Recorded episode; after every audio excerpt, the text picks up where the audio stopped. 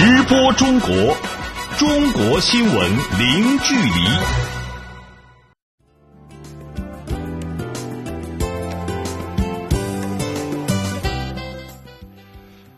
这里是直播中国节目，听众朋友您好，我是主持人林飞。你好，我是王悦。今天节目的主要内容是：中国国家主席习近平强调，要形成风清气正的政治生态。中国国务院总理李克强表示，要统筹谋划西藏工作，是发展与稳定相辅相成。中国外长王毅召开记者会，回应“一带一路”国际合作、中美关系等热点问题。二月份，中国外汇储备重回三万亿美元。中国空间站研制工作顺利推进，愿与国际广泛开展空间合作。好，欢迎各位持续收听。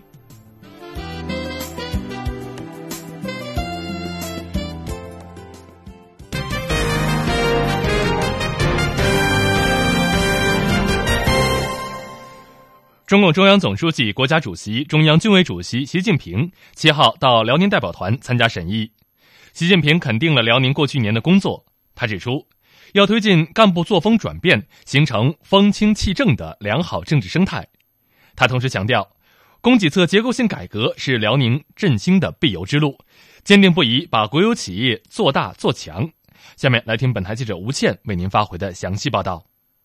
今年的全国两会上，经历了人大代表拉票贿选风波的辽宁代表团备受关注。五号人代会召开当天，辽宁代表团的团组开放活动竟吸引了超过两百名记者。辽宁老工业基地该如何振兴？辽宁的政治生态修复了吗？这些问题不仅媒体关注，总书记也牵挂于心。七号上午，习近平总书记时隔四年再次来到辽宁代表团。辽宁团共有代表九十八名，其中四十名代表是首次参加全国两会，他们都是去年拉票贿选案后重新补选的代表，其中以一线工人、医生和教师居多。拉票贿选案暴露出辽宁政治生态存在的严重问题。沈阳鼓风机集团齿轮压缩机有限公司的高级工人技师徐强是来自一线的基层代表，他也曾受政治风气影响，经历过落选、补选、当选的过程。见到总书记，徐强讲述了自己的心里话。还记得当时选举结果公布以后，很多关心我的人安慰我：“人家没抽你一根烟，喝你一口酒，凭啥选你呀？”我就想，咱没选上代表，可能是咱还有差距，咱得好好干。如果有差距，咱补上差距。后来又补选上的时候，那种激动的心情，一句话：人间正道是沧桑。现在风气越来越好了，我们更加有信心，用我们全部的智慧和力量，精益求精的把我们每一台产品做得最好。习近平强调，一个地方要实现政通人和、安定有序，必须有良好的政治生态。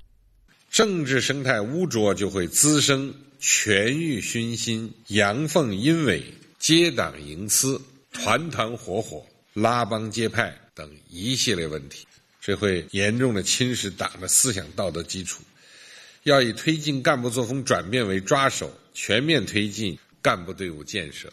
真正把忠诚党和人民事业、做人堂堂正正、干事干干净净的干部选拔出来。形成风清气正的良好政治生态。对于辽宁代表团新的人员组成，习近平寄予厚望。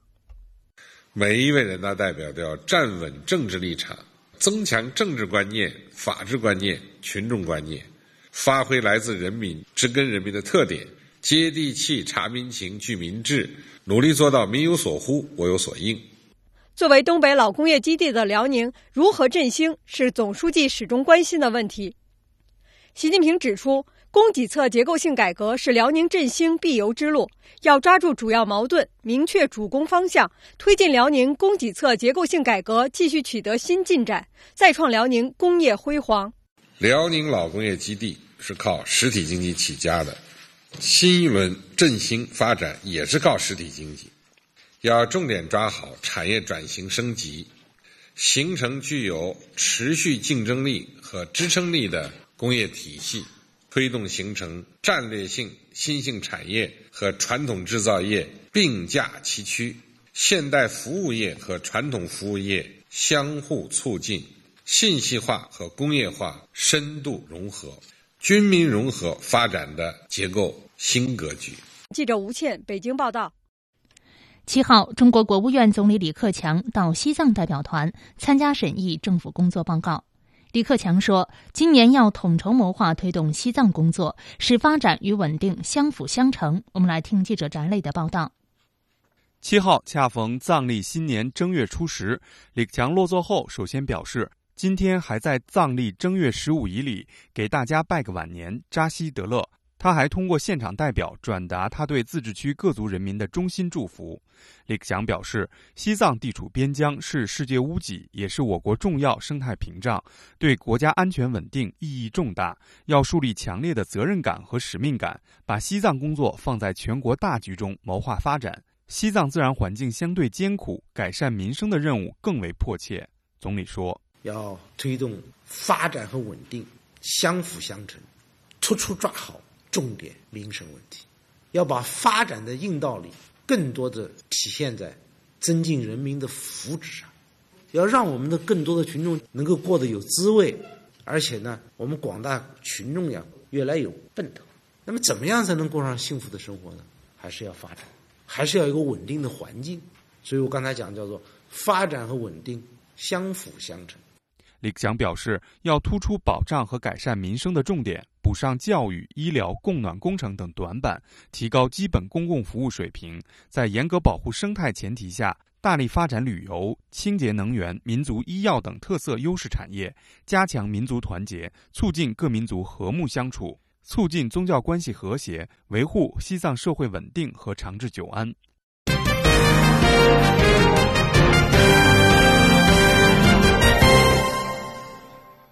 中国外交部长王毅三月八号在全国人大年度例会期间举行的记者会上，就推动“一带一路”国际合作、中美关系、朝鲜半岛局势等热点问题，以及中国特色大国外交理念等，回答了记者提问。下面我们来看详细报道。今年五月，中国将举办“一带一路”国际合作高峰论坛。王毅在回答有关提问时，阐明了中方对论坛成果的期望。“一带一路”版权虽属中国，但收益为各国共享。我们希望，呃，论坛能够实现三方面的成果：首先是总结汇聚各方共识、对接各国发展的战略，明确优势互补、共同繁荣的大方向；二是呢。梳理重点领域的合作，围绕基础设施互联互通、贸易投资、金融支持，还有人文交往等，确定一批重大的合作项目。三是提出中长期合作举措，探讨共建“一带一路”的长效合作机制，从而来构建更加紧密务实的伙伴关系的网络。谈到中美关系时，王毅说。两国关系正在朝着积极的方向稳平稳过渡和发展。今年二月，习近平主席同特朗普总统进行了一次重要的通话，两国元首确认了坚持一个中国原则的重要性，强调要推动中美关系在新的起点上取得更大发展，这为两国关系发展指明了方向。我们双方目前正在为下一步实现两国元首以及各个级别的交往、拓展各领域的合作。在进行着有效的沟通。只要遵循两国元首达成的共识，秉持不冲突、不对抗、相互尊重、合作共赢的原则，中美两国就完全可以成为很好的合作伙伴。近期朝鲜半岛局势紧张，王毅在阐述中方的建议时说：“当务之急就是朝鲜和美韩要亮起红灯，同时刹车。”中方的建议是。作为第一步，朝鲜暂停核岛活动，美韩也暂停大规模军演，通过双暂停，摆脱目前的安全困境，并且使各方重新回到谈判桌前来。之后，按照双轨并进思路，将实现半岛无核化和建立半岛和平机制结合起来，同步对等的来解决各方的关切，最终。找到半岛长治久安的根本之策。此外，对于中韩关系，王毅表示，美韩执意在韩国部署充满争议的萨德反导系统，这是影响中韩关系的最大问题。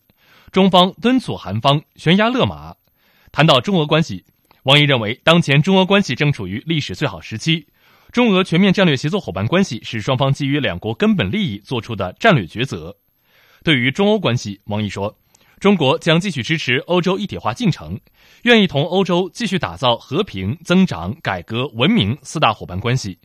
对于中非合作前景，王毅强调，不管世界经济形势如何变化，中国支持非洲的力度都不会减弱。在记者会上，王毅还总结了中国特色大国外交的理念和定位。他说：“不应把国家分为领导和被领导。与其说领导，不如讲责任。相对而言，大国拥有更多的资源，也有着更大的能力，理所应当承担更多的责任，做出更大的贡献。作为安理会的常任理事国，中国愿意为维护。”国际和平与安全来履行应尽的义务。作为世界第二大经济体，中国愿意为促进世界经济的增长来做出应有贡献。作为最大的发展中国家，中国愿意为维护广大发展中国家的正当权益来发挥我们更大的作用。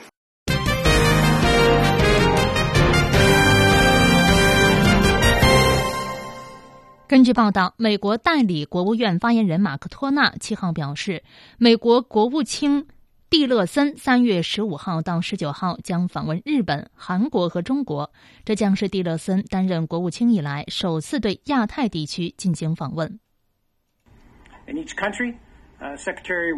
访问期间，国务卿蒂勒森将与各国领导人举行会晤，商讨双边与多边议题，包括进行战略协调来应对朝核问题。蒂勒森将重申美国进一步扩大和加强在亚太地区经济与安全利益的承诺。托纳再次重申，美国坚定奉行一个中国政策。他说：“美国在坚持一个中国政政策上的立场没有改变，并表示，特朗普总统上月在与中国国家主席习近平的通话当中，也强调美国政府坚持奉行一个中国政策。”托纳在发布会上还表示，美方希望与中国建立更有建设性的关系，在经济领域、朝鲜半岛核问题或者是其他多边事务方面扩大与中国的合作。对华关系是美国重要的对外关系。美国希望与中国建立更有建设性的关系。蒂勒森上台后就会见了中国外长王毅和国务委员杨洁篪。他的第一次亚太行也包括北京，这说明美国对美中关系的重视。美国寻求在一些领域扩大与中国的合作，不论是经济方面，还是朝鲜问题以及其他多边议题。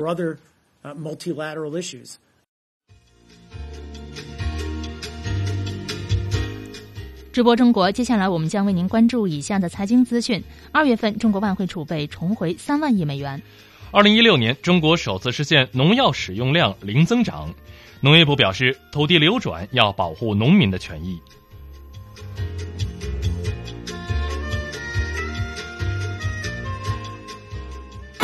直播中国，中国新闻零距离。欢迎您持续关注直播中国。我们先来关注今天最新的股市和汇市信息。首先是股市方面，八号中国内地沪深两市全天是小幅震荡。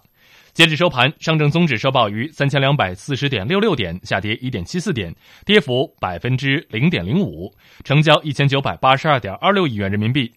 深圳成指收报于一万零四百九十八点三一点，下跌五十三点八三点，跌幅百分之零点五一，成交两千五百七十五点一二亿元人民币。香港恒生指数收报于两万三千七百八十二点二七点，上涨一百零一点二零点，涨幅百分之零点四三，成交六百八十九点九五亿港元。台湾加权平均指数收报于九千七百五十三点四五点，上涨十五点三八点，涨幅百分之零点一六，成交金额新台币七百九十六点六八亿元。来看汇市方面，来自中国外汇交易中心的数据显示，三月八号银行间外汇市场人民币汇率中间价为一美元兑人民币六点九零三二元，一欧元兑人民币七点二九二九元，一百日元兑人民币六点零五七一元，一港元兑人民币零点八八九零八元，一英镑兑人民币八点四二二五元，一澳大利亚元兑人民币五点二三九六元，一新西兰元兑人民币四点八零三八元，一加拿大元兑人民币五点一四六二元。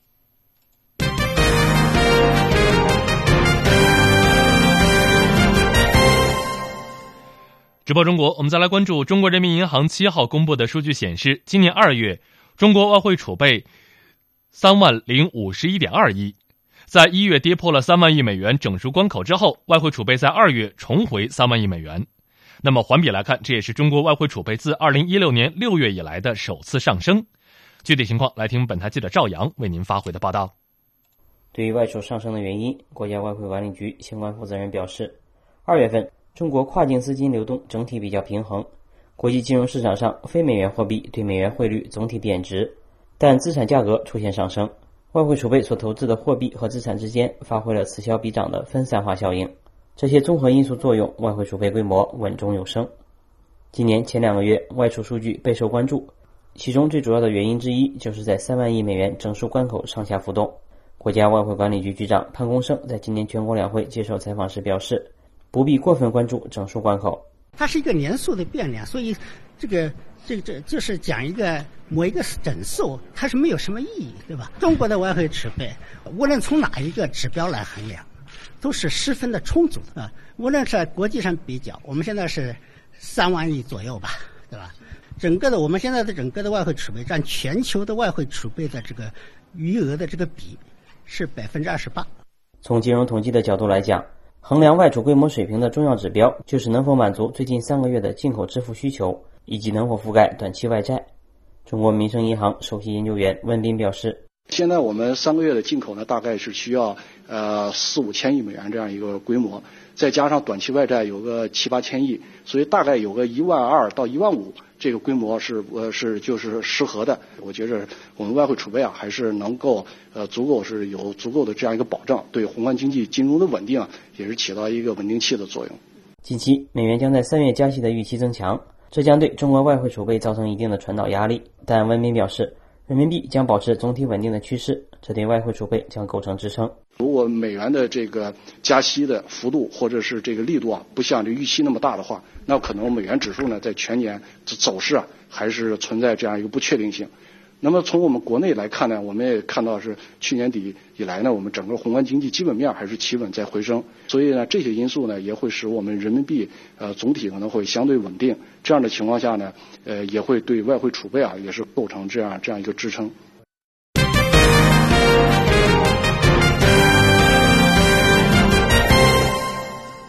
七号出席全国人大会议的农业部部长韩长赋表示，二零一六年中国国内首次实现农药使用量零增长，农村土地流转要保护农民的权益。他还表示，去年中国粮食产量出现首次回落，是政府主动调整的结果。详细情况，请听记者柳青的报道。农业部部长韩长赋表示，近年来中国农业持续稳定发展，在为老百姓提供丰富多样的农产品的同时，也产生了秸秆焚烧、养殖场的粪污乱排、农药化肥过量施用等农业农村环境污染的情况。针对这一问题，二零一五年，农业部提出并打响了农业全面污染源防治攻坚战，提出控制农业用水总量，减少化肥和农药使用量，实现畜禽粪便、废旧农膜、秸秆等得到基本处理和资源化利用。韩长赋说，经过努力，当前中国农业环境问题治理效果比较明显。二零一六年，我们已经在全国实现了农药使用量零增长，这也是第一次；化肥使用量呢接近零增长，因为化肥我们一直是增加的。有些省化肥的用量已经实现了零增长，粪污的这个处理和利用率也由从二零一二年的百分之五十达到了去年的百分之六十。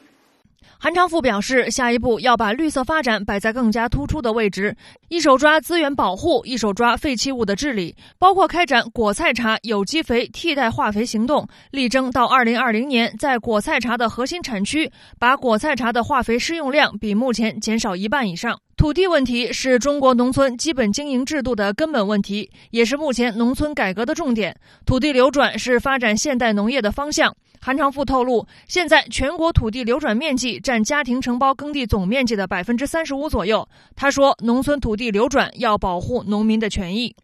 所以现在我们在做一项工作，就是进行承包地的确权登记颁证，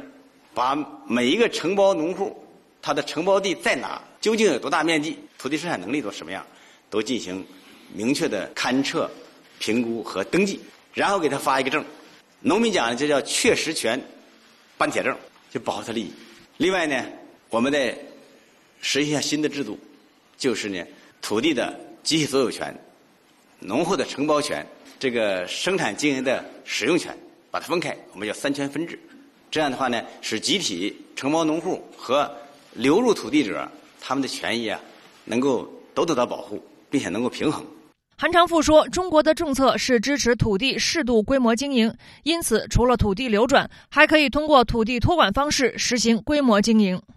二零一六年，中国粮食产量比二零一五年减少了五十二亿公斤，是实现粮食生产十二连增之后首次出现回落。对此，韩长赋表示，虽然出现减产，但是去年仍然是历史上第二个高产年，这是中国主动调整的结果。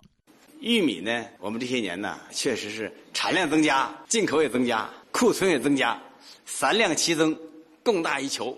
所以它也带来一些新的问题。去年呢，国家呀，为了解决这个问题呢。启动了玉米收储制度改革，将实行了八年的玉米临储政策调整为市场定价价补分离，也就是说是市场化收购加上给农民补贴。现在看呢，这项改革取得了明显的成效，理顺了价格，激活了市场，提高了竞争力，带动了玉米加工，也倒逼了结构调整。所以我们去年的玉米面积减少了三千多万亩，那些。停产、半停产的玉米加工企业也都转起来了。韩长赋表示，农业部将贯彻国家新的粮食安全战略，保持稻谷、小麦这两大口粮的面积和产量总体稳定，完善稻谷、小麦的最低收购价政策，守住谷物基本自给、口粮绝对安全的底线。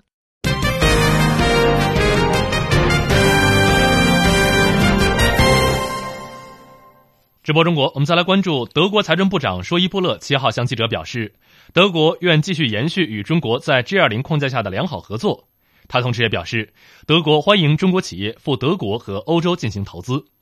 谈及 G20 合作，说伊布勒表示，中国是德国在二十国集团进程中最重要的合作伙伴之一。两国围绕 G20 框架的合作，在去年中国担任主席国期间即开展了非常紧密。我们必须将这一良好的合作关系继续下去。他表示，期待中国企业在德国、在欧洲开展更多的投资，同时也期待与中国携手进一步推进国际合作。欧洲专利局七号发布的二零一六年度报告显示，去年中国在向该局递交专利申请数量增幅上排名第一。中国各项专利申请当中，有百分之五十一是来自数字通信、计算机和电信技术领域。去年，中国向欧洲专利局共递交了七千一百五十项的专利申请，比二零一五年的五千七百二十八项增加了百分之二十四点八。数字通信再次成为占比最高的领域。去年，欧洲专利局在数字通信、计算机和电信技术领域有百分之二十的专利申请是来自中国。华为公司第三次位居该领域的榜首，领先微软和三星等企业。中兴在该领域排名第五。报告称，去年前十大专利申请国为美国、德国、日本、法国、瑞士、中国、荷兰、韩国、英国和意大利。中兴通讯公司与美国政府七号分别发表声明，宣布双方已就美国政府出口管制调查案件达成和解。根据中兴通讯与美国财政部、商务部和司法部达成的和解协议，中兴通讯同意支付约八点九亿美元的罚金。此外，美国商务部工业和安全局对中兴通讯处以三亿美元的罚金，可以暂缓缴付，依未来七年对中兴通讯执行协议情况和监管和审计结果而定。中兴通讯表示，等美国的法院批准美国政府与中兴通讯达成和解协议之后，美工业和安全局建议把中兴通讯从出口限制名单中移除。今年三月，美国政府声称，中兴通讯及其三家关联公司违反了美国关于出口禁令，被列入出口限制名单，限制美国供应商向中兴通讯出口包括芯片在内的美国产品。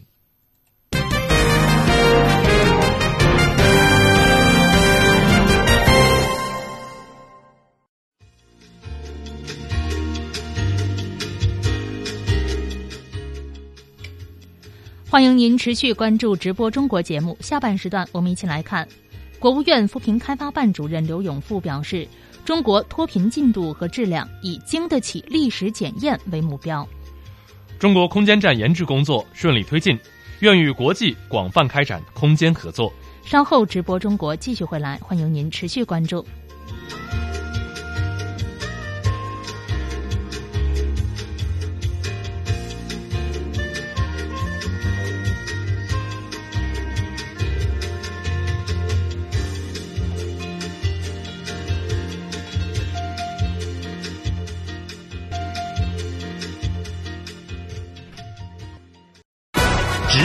中国，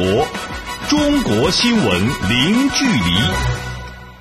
直播中国下半段时间，我们首先关注今天节目的主要新闻。中共中央总书记、国家主席、中央军委主席习近平七号到辽宁代表团参加审议。习近平肯定了辽宁过去一年的工作。他指出，要推进干部作风转变，形成风清气正的良好政治生态。他同时强调，供给侧结构性改革是辽宁振兴的必由之路，坚定不移把国有企业做强做大。七号，中国国务院总理李克强到西藏代表团参加审议政府工作报告。李克强说，今年要统筹谋划推动西藏工作，使发展与稳定相辅相成。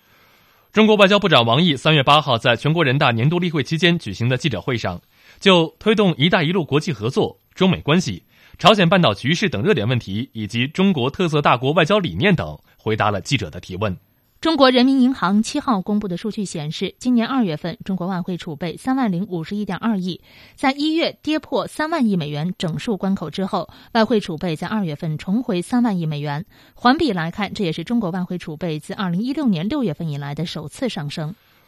中国国务院扶贫办公室主任刘永福七号表示，中国将在二零二零年前解决现有标准下的农村人口脱贫问题，解决区域性贫困问题。为此，将实行最严格的考核制度，保证减贫真实，并采取系列措施，确保扶贫攻坚成果经得起历史检验。全国人大代表、中央军委装备发展部副部长张玉林日前在接受记者采访时透露，中国空间站研制工作进展顺利。为了将来发射更大吨位的空间站，中国的空间站愿与国际社会广泛开展太空合作。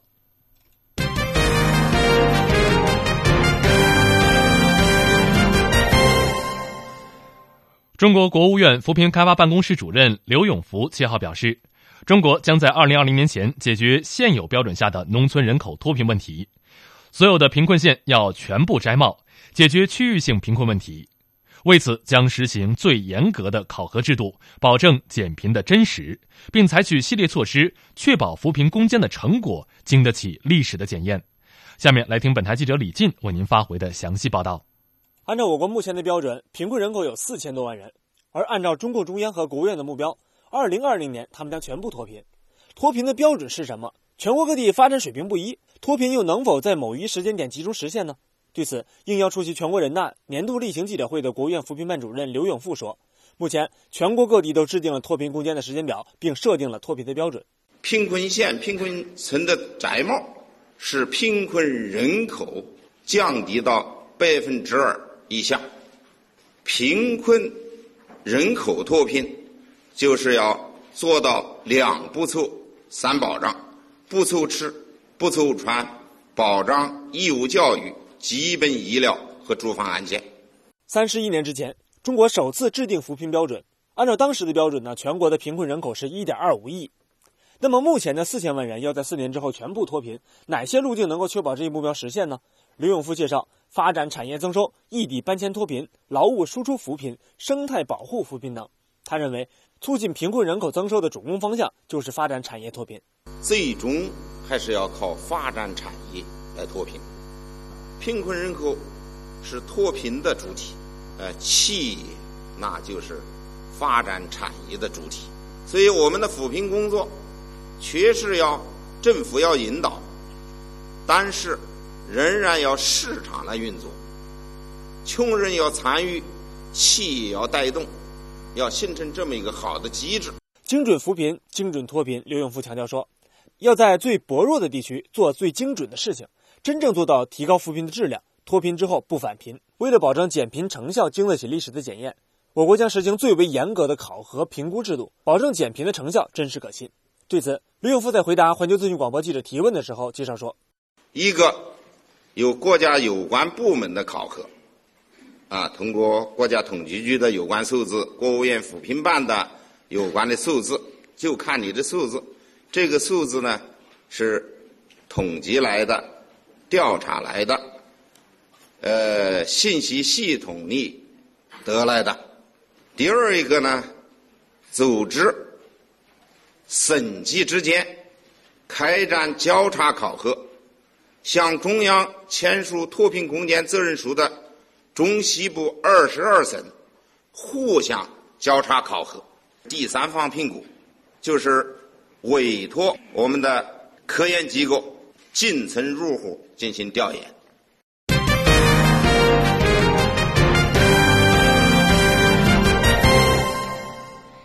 天是三月八号，国际妇女节。我们先在这里祝所有女同胞们节日快乐！正是有你们的努力与付出，这个世界才会多彩而美丽。而为了迎接这个特殊的节日，七号的下午，纪念三八国际妇女节中外妇女招待会在人民大会堂举行。详细情况，我们来听记者王环星发回的报道。在七号的招待会上，全国人大常委会副委员长、全国妇联主席沈月月首先向各国姐妹致以节日祝贺。向全国各族各界妇女姐妹和世界各国妇女致以节日的问候和美好的祝福。中央国家机关有关部门的女领导、两院女院士、港澳地区人大女代表、政协女委员、在京女将军等中国各界妇女代表以及外国驻华女大使、使节夫人、女外交官等一千多人出席了此次招待会。数据显示，在中国十三点七四亿人口中，女性有六点七亿，占人口总数的百分之四十八点八。据调查，在中国有五分之一的女经理成为公司的首席执行官，在世界其他地方，女首席执行官的人数在减少，而在中国却越来越多。此外，中国妇女从业范围和种类不断扩大，就业结构更加合理。近年来，女性在公益慈善领域的力量也越加凸显。民革北京市委专职副主任楚玉梅告诉记者，她所在的妇女委员会是来自各条战线上的妇女精英，他们会通过举办形式多样的活动，为公益事业增添力量。那么我们通常做的社会公益活动呢，有一些，比方说救助烧伤女孩啊，给学校捐赠图书啊，还有一些给智障的那些幼儿园，或者说这个少年康复中心，给他们去做一些捐赠。然后我们还会去那些，比方说赣州，我们红军长征出发的那个地方，我们到那边去做一些扶贫项目。全国人大代表、北京教育科学研究院特级教师吴正宪今年两会带来的建议是，将家庭教育工作提前到大学和婚前阶段，这样有助于更多的准父母、准夫妻尽早树立正确的家庭观念，促进家庭和谐文明。他说，能在两会上度过三八妇女节是一件非常开心的事儿。作为一个基层的代表，作为一个女性的教师，能够在这个平台上参与对国家大事的审议和讨论，我想主要是源于党的政策、社会的制度和我们国度的文明。好的，感谢记者发回的报道。我们再来关注中国首位女航天员刘洋日前在接受记者采访时表示，今年的主要任务是进行出舱维修训练，为后续空间站任务做好准备。她期待有着更多的女性能够加入航天员的队伍。那么，详细情况来听本台记者杨琼为您发回的报道。刘洋是中国首位进驻太空的女航天员。二零一二年，作为飞行乘组成员之一，完成了神舟九号载人航天任务。之后的近五年时间，刘洋都在忙什么呢？双廊的女航天员坦言，这是自己最常被问到的问题。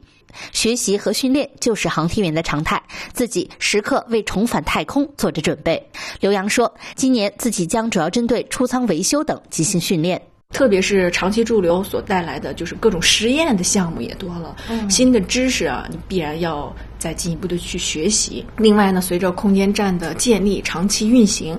交会对接。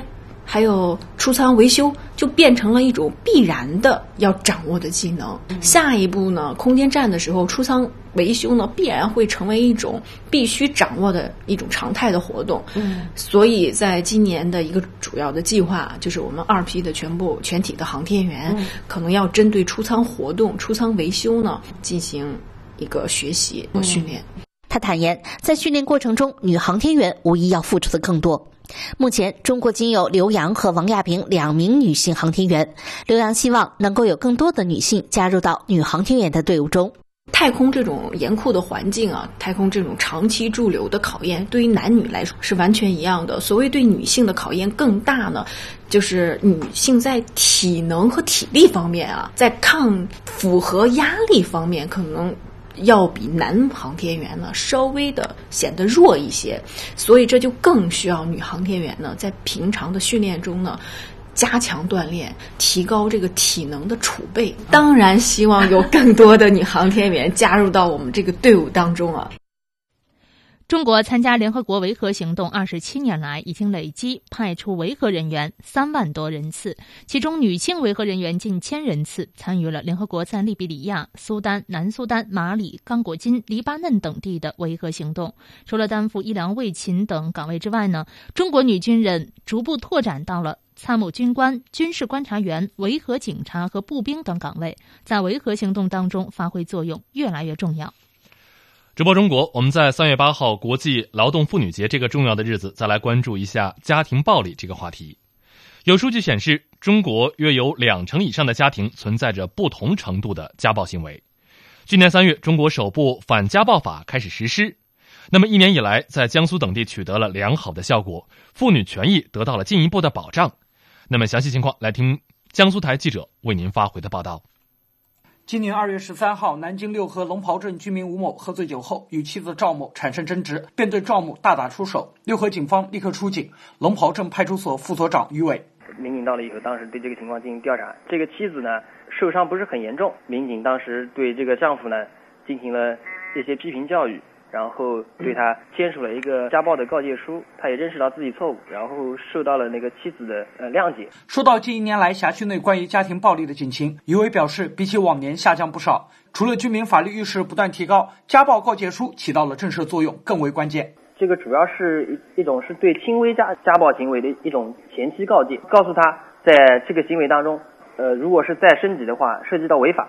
违法的话它有两种，一种是轻微的，受治安管理处罚法。然后，如果是构成伤残了，受到刑法的处罚。一位同事告诉记者，在民警日常处置家庭暴力警情工作中，还有很多困难。被侵害方不愿举证，妻子被打了，气消了，又替丈夫求情，这样的情况比比皆是。对于轻微家庭暴力，警方往往只能批评教育。除了告诫书，人身安全保护令同样是对家庭暴力行为有所震慑。记者了解，二零一六年，我省法院一共受理婚姻家庭案件超过十二万件。去年三月一号实施反家暴法中规定，当事人如果遭受家庭暴力或面临家庭暴力危险时，可向法院申请人身安全保护令，禁止对方实施家暴、骚扰、跟踪以及接触当事人或其近亲属等行为。一年来，全省共发出人身安全保护令二百七十五件，占全国总数的三分之一。淮安清江府区法院少年家事庭庭长吴然介绍，人身安全保护令起到了很好的震慑作用。就是我觉得这一年下来的话，应该说效果还是比较好的。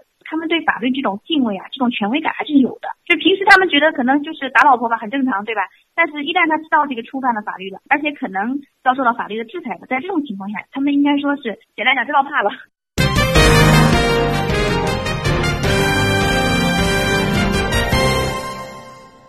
全国人大代表、中央军委装备发展部副部长张玉林日前在接受记者采访的时候透露，中国空间站研制工作进展顺利。他还表示，中国愿与国际社会广泛开展太空合作。请听记者杨琼带来的报道。按照中国载人航天的计划，中国首艘货运飞船“天舟一号”将于四月中下旬发射，这将是载人航天工程空间实验室阶段的收官之战。全国人大代表、中央军委装备发展部副部长张玉林表示，天舟一号货运飞船将首次尝试太空加油，开展货物运输补给、推进剂在轨补加、自主快速交会对接等多项关键技术的试验。物资补给干什么呢？就是将来要解决航天员在在空间站上的时候，能不断的根据他的需要，给他呢，呃，提供他生活、工作、呃，实验、呃，研究。呃，甚至一些呃小规模的一些材料啊生产啊所需要的物资，而且呢，这个空间站将来在天上呢就不像现在，呃，我们一次任务呢持续个啊几个月，呃，天宫实验室呢在天上设计寿命也得两年，空间站在到在轨道上将来，呃，从建造到最后呃完成任务呢，完成它的使命啊，预计呢要呃十五到二十年，空间站本身的燃料也不够。实际上，我们还要进行一个给它进行在轨补加的实验。在轨补加，大家又把它叫做，实际是一个太空加油的技术。张玉林所说的空间站是中国载人航天三步走战略的最高目标，计划在二零二零年前后建成空间站，并在二零二二年前后全面建成。张玉林透露，中国空间站由一个核心舱和两个实验舱组成，目前正在按照计划顺利推进。下一步，为了发射空间站，将以长征五号技术为基础，研制长征五号 B 运载火箭，计划将于二零一九年首飞。空间站是人类探索太空的重要平台，全世界已经发射了十个空间站。目前，国际空间站是唯一在轨运行的空间站，按计划将于二零二四年退役。届时，中国可能成为唯一有在轨空间站的国家。张玉林说：“许多国家已经表达了利用中国空间站开展载人航天国际合作的强烈愿望。我们不仅仅是建立一个中国的空间站，我们也代表全人类，把一个在近地轨道上。”啊，在离地球表面四百公里高的这样一个太空里边进行生活、工作、实验、探索的这样一个进程呢，持续下去啊，这个还是非常有意义的啊。张玉林说：“如果将空间站建设比作接力赛，俄罗斯是第一棒，国际空间站是第二棒，中国空间站是第三棒。这一棒我们不能丢，否则人类在近地空间常态化驻留的进程就中断了。中国空间站建设将更好地支持民用航天和太空产业化的发展，为经济社会的发展贡献力量。”记者杨琼，北京报道。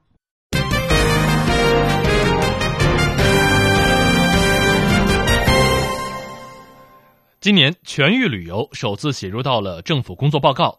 旅游大省海南立刻做出了点线面的推广计划，目标是让海南人和游客更好的享受优质的生活。七号，十二届全国人大五次会议，海南省代表团向媒体公布了全域旅游的海南做法。那么详细情况，来听本台前方记者程玉为您发回的报道。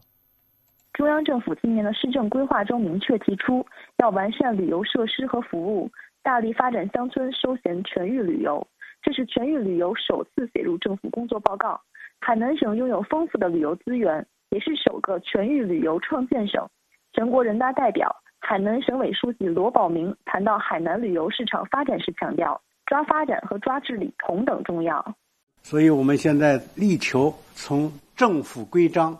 到人大立法，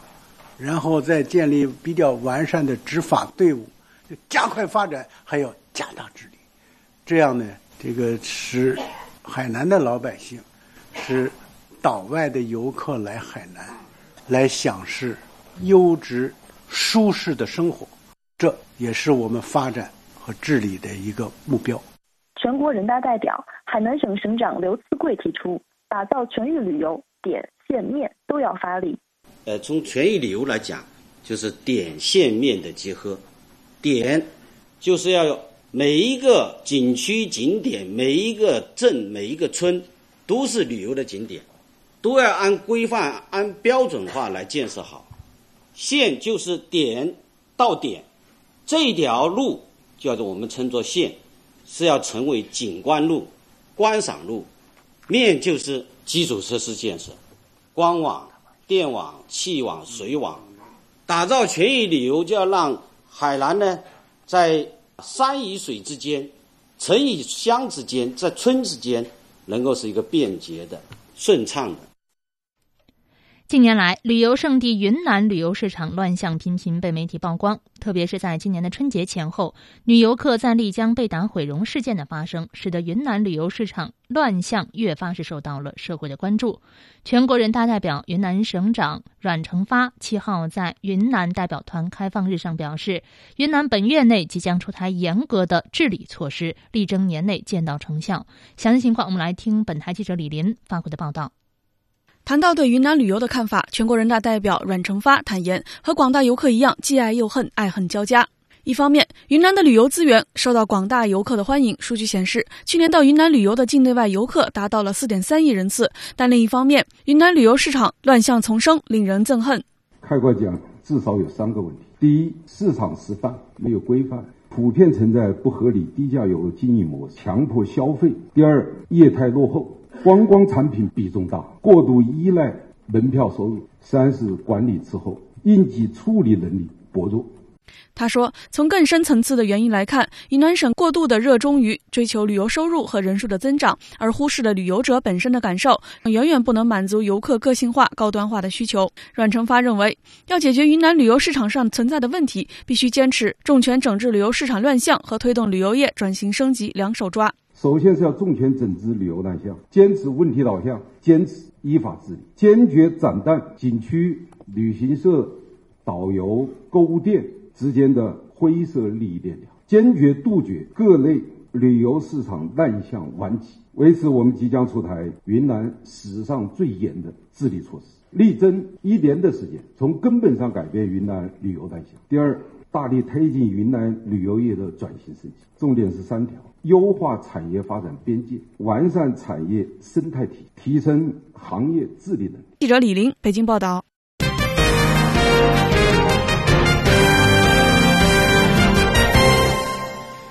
直播中国，我们再来关注今天的简讯。中国绿色碳汇基金会绵阳大熊猫碳汇专项基金七号在四川绵阳正式设立。据了解，这是中国首个以大熊猫保护为主要目标的全国性公募专项基金。该基金同时涵盖了植树造林、增汇减排、应对气候变化等多个目标。国家林业局气候办主任、中国绿色碳汇基金会执行副理事长李怒云表示。该专项基金所募集的资金将在充分尊重捐资者意愿的前提之下，全部用于四川绵阳的大熊猫保护、植树造林、湿地以及生物多样性保护、森林抚育等方面。目前，绵阳市已有两百七十五个企业、民间组织和社会人士进行了金额不等的公益捐赠，共募集资金两百多万元人民币。位于四川成都市青白江区双源村的船棺墓群，七号下午对媒体开放。记者走进发掘现场，表发现其面积相当于足球场的大小。根据了解，截至到目前，共发掘清理墓葬一百八十座，规模为近年来的罕见。墓群年代跨度两百多年，从春秋晚期延续至战国中晚期。出土的随葬品当中有大量的青铜器、陶器、漆木器、玉石器，其中突土出土的这个青铜器的数量多达五百四十多件，而且保存完整，纹饰精美，包括兵器、容器、工具、饰件等，堪称是一座地下青铜器宝库。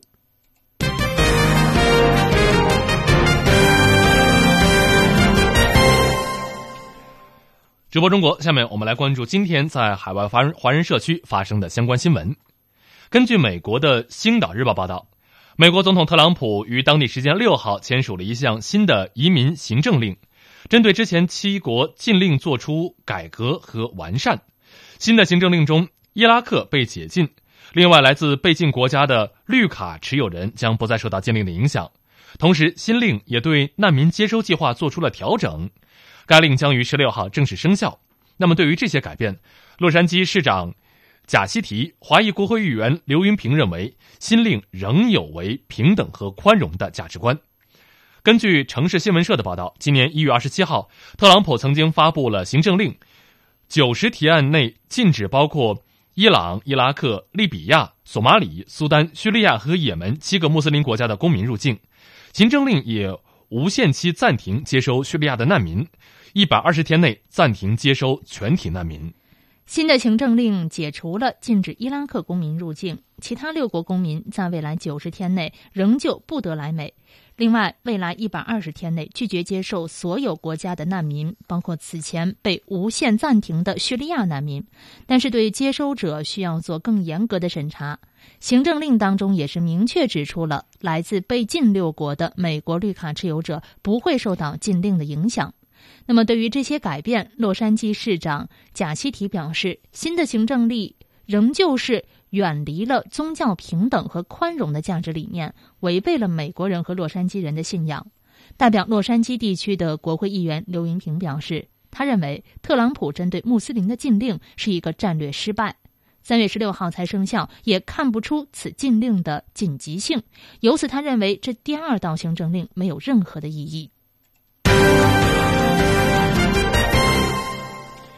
我们继续来关注华文华声。根据南非侨报网的报道，南非约堡市警察表示，他们在这座城市的罗腾维尔地区逮捕了三名涉嫌持有毒品的人士。他们是在对一家商店搜查的过程中发现了这些毒品的。在这一地区，因为在最近一段时间的排外行为而出名，当地百姓希望警方将所有的罪犯都赶走。他们表示，外国人这里指的外国人是矛头主要指向尼日利亚人，在这里经营毒巢，组织卖淫。粤宝市公安局局长孙耀亨呼吁民众们帮助市政府一起打击在当地的贩毒行为。